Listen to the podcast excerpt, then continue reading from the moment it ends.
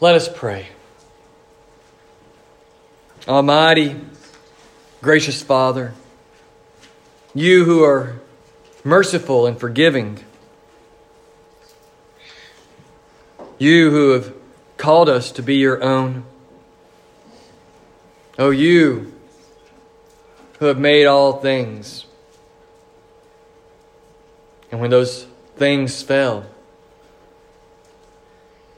you chose to redeem instead of condemn.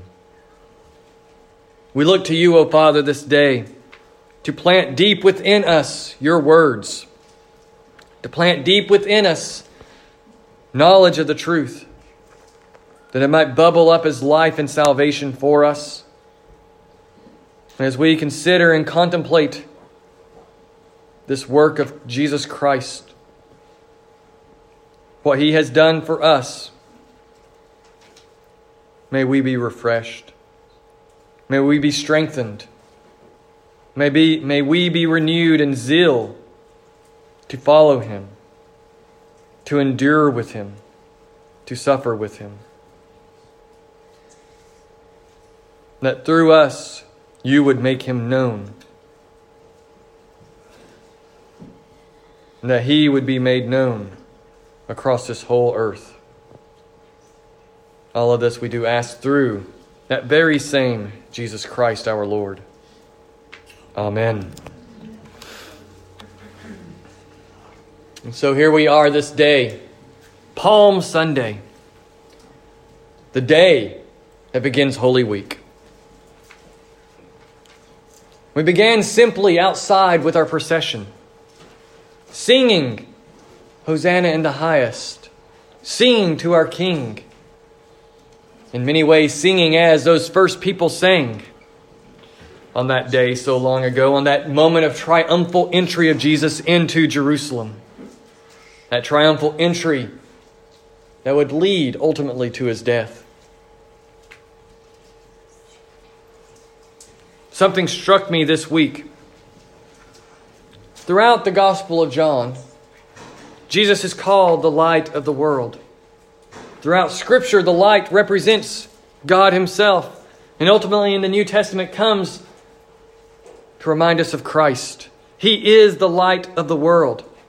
He is the one who shines on us and opens our eyes, opens our hearts to realize who God truly is to realize the work of God on our behalf. And here on this first day of the week, the light enters Jerusalem.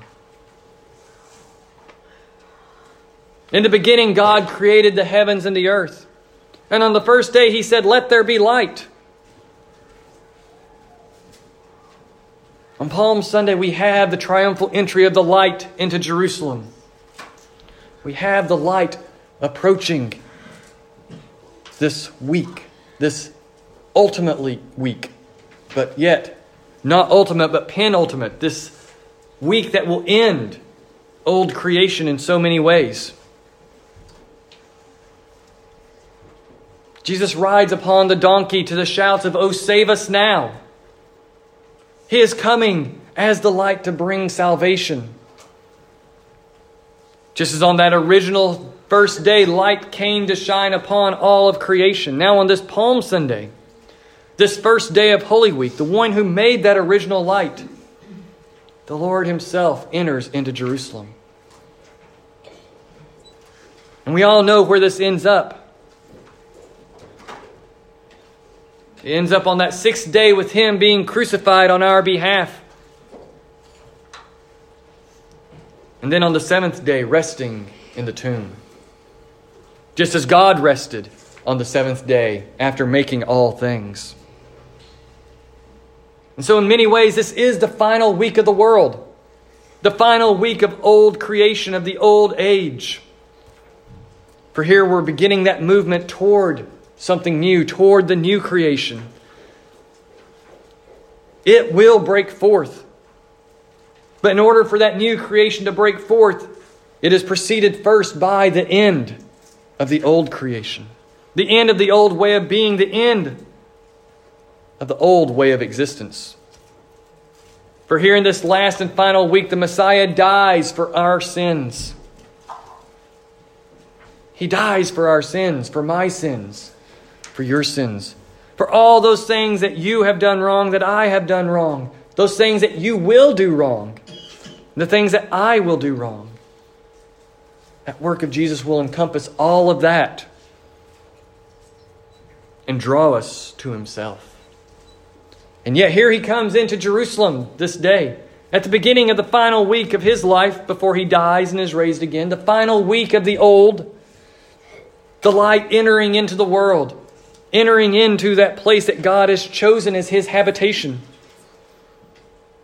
He travels over the Mount of Olives into Jerusalem itself, but not just into that city of David, into that place that David chose to be the capital of his kingdom, but even more so toward the temple itself.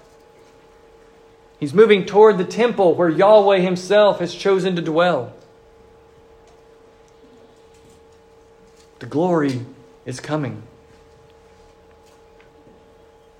And so we consider this here in Matthew 21, this triumphal entry as they are coming into Jerusalem, to Bethphage, to the Mount of Olives.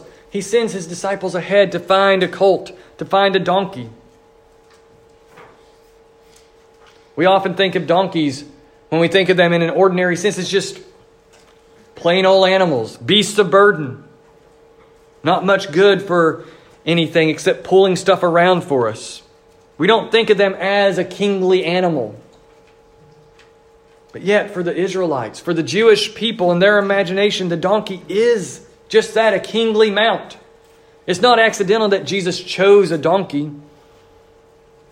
We hear that he comes humble and mounted on a donkey from Zechariah. But the donkey isn't representing his humility, the donkey represents his power, it represents his authority as a king. All the way back in the book of Judges, chapters 10 and 12, the judges' sons there. It mentions various sons of two different judges, and they rode upon donkeys, exercising authority. They rode upon those donkeys while their fathers reigned over parts of Israel as judges and rulers. Even more, King David in 1 Kings 1 insists upon Solomon himself, his son that is now king, to ride upon David's mule. To ride upon that mule into Jerusalem as the crowds declare him king of the, of the people of Israel. That is the sign of whom David has chosen to be king. The one riding upon that donkey is the man that David has chosen. He is the man that David has vested authority in as David lays dying, preparing to die. That donkey is a mark of authority. It is a mark of power. It is a mark of who the king is. It's not accidental. And so the disciples go and claim a donkey, and it's the only time in the Gospels that Jesus does not walk somewhere. It's the only time that he rides upon an animal. He occasionally rides in a boat across the Sea of Galilee. But in all other circumstances, he walks.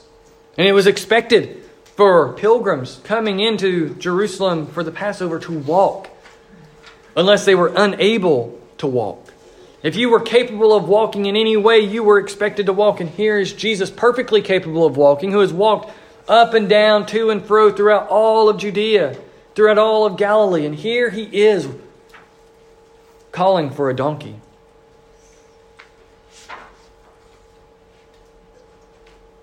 Because he was going to make it a sign of who he is. That he is the king. He is the one who comes into Jerusalem as a king, as the true king, as the one and proper king. And the people celebrate it. They recognize what Jesus is doing. They have heard the stories of him. They have heard how wonderful he is, how great he is. And here he is traveling in Jerusalem on a donkey, like Solomon of old. Solomon, the king of peace, whose very name is related to Shalom. Here comes Jesus into the city. And the people wave palm branches for the sake of Jesus. It's only St. John who mentions that it is specifically palm branches. Matthew here, as well as Luke and Mark, merely mention that they cut down branches and spread them on the road and were waving them. The reason for palm branches is important because, again, it points to just how conscious these Jewish people were of their history. This is something about kingship with these palm branches. In 1 Maccabees 13, a history of the times between the Old and New Testaments, Simon Maccabeus had expelled the enemies of the Jews from Jerusalem. He had set about cleaning the temple, cleansing the land. And the people responded with praises, cutting down palm branches and waving them and coming into the city, declaring that God had overcome all of their enemies. That there was a new kingship to be established there in Jerusalem because the enemies of God had been kicked out. The temple had finally been cleansed. The Gentiles were gone. And so the Maccabean family was declared to be a kingly family, to rule over the people, to take care of the people. And there Israel had, Judah had a very brief moment of independence. Later on, during the revolts of the Jews in the 60s and in the 130s, the palm branch came to represent freedom from Romans, freedom from the Gentiles. They minted coins with palm branches on them to use in their trading, to use in their buying and selling. Independence and their own king and authority is what these palm branches represent. And here they are waving them for Jesus himself. Jesus is some kind of king that is going to free the people and bring peace. He is going to overthrow the oppressors for them. And so he comes on a donkey with the people singing and praising him with the people waving palm branches for him. He is the one who will bring peace to the nations. And he will rule from sea to sea, according to Zechariah 9 9 and 10. He comes riding upon this donkey, declaring his authority, the people waving palm branches, saying that they recognize him as king, and he is the one who will bring peace.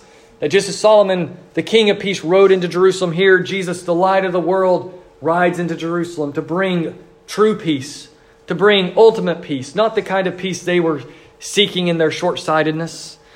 Peace from Rome, peace from the Gentile world, an opportunity to just simply be without fearing assault of the enemies, without fearing the Gentiles overrunning them. But Jesus is coming to bring true peace to the people. He'll bring true shalom, an end of our hatred toward God, an end of the separation between God and man.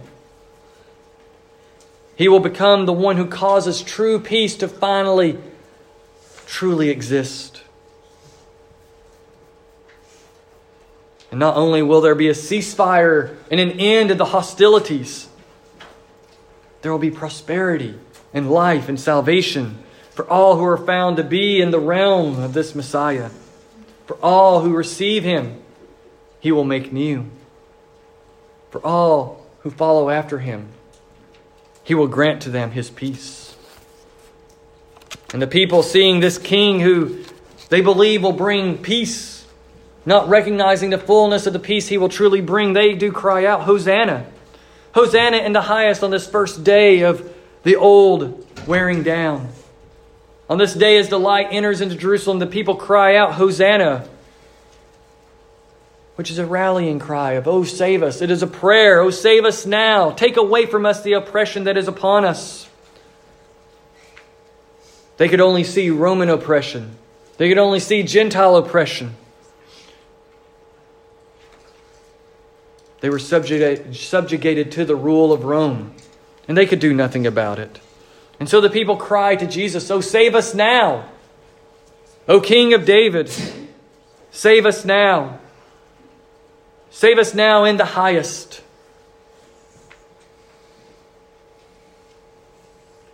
We see that there is more than just physical oppression from which we need saving.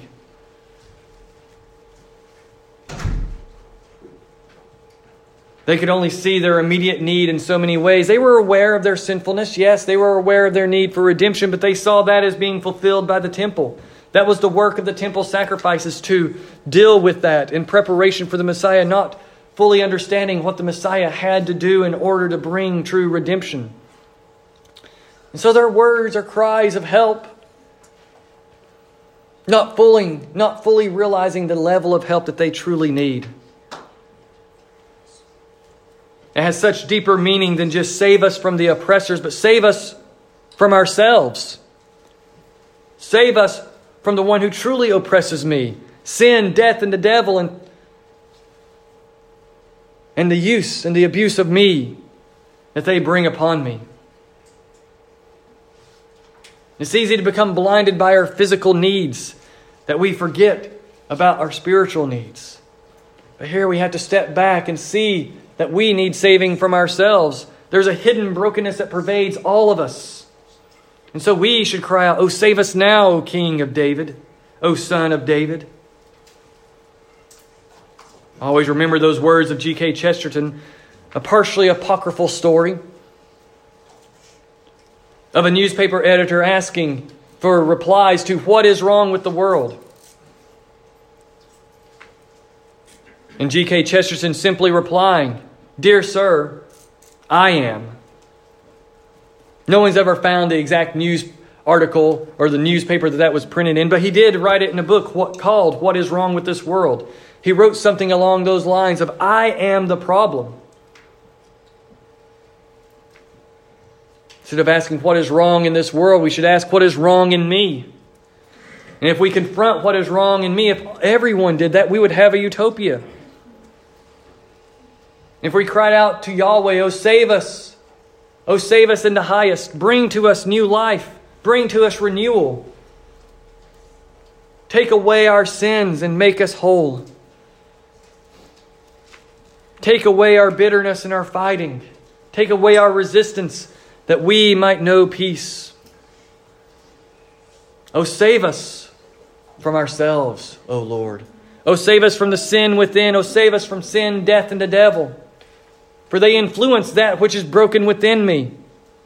They drive me away from you by enticing that which wants to run away from you. And so we cry out, Hosanna in the highest. Oh, save us, King of David, from ourselves. And this King of David can save us from ourselves because he is the Lord in human flesh. He is the Lord incarnate. He is the God of all creation who has come down to be a servant. As we heard in Philippians 2 just a little while ago, a servant, one who would submit even unto death, one who would submit to the sacrifice, even death upon a cross.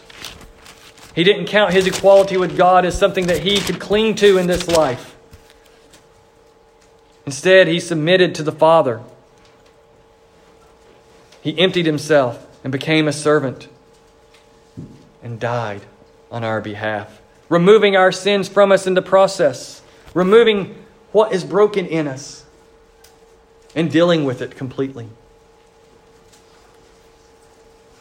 And it's because he is the King of David the one who can answer that prayer of blessed, or the one that can answer that prayer of Hosanna, because he is that one. The people sh- shout out, Blessed is he who comes in the name of the Lord.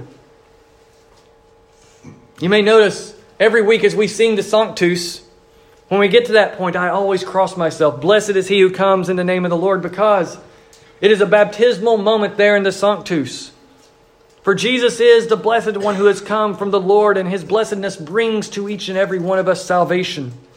And so it is a moment of crying out, Blessed is he who comes. That is a baptismal moment that I am taking him to myself. I am receiving him to mark myself with the cross that was marked on me in baptism.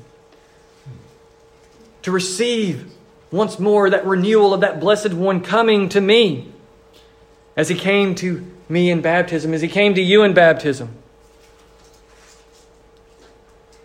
And what is so beautiful is blessed is the one who comes in the name of the Lord because it is God Himself that comes in the name of God.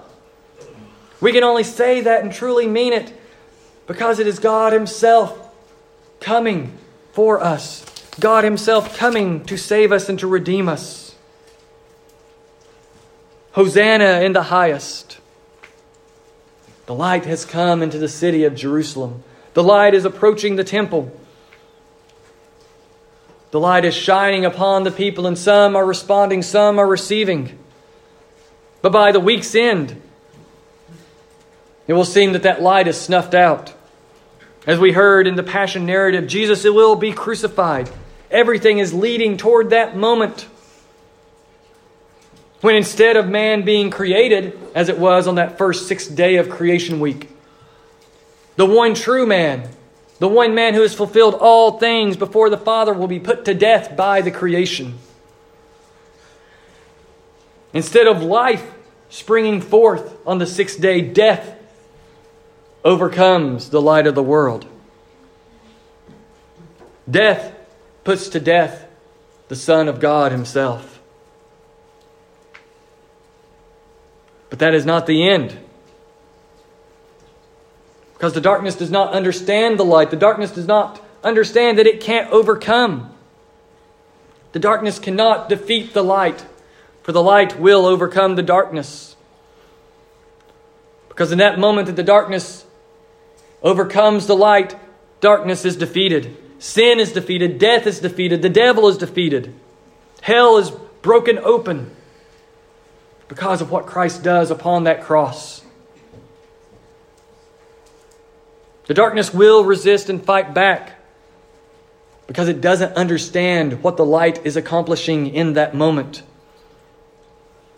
St. Paul says it in 1 Corinthians 2 8 if the authorities and the powers of this world truly understood who the Lord was, who Jesus was, they wouldn't have crucified him because they would have known that through that crucifixion he would defeat them. But they were blinded in their hatred. They were blinded by the desire for autonomy. But nonetheless, this day the light has come.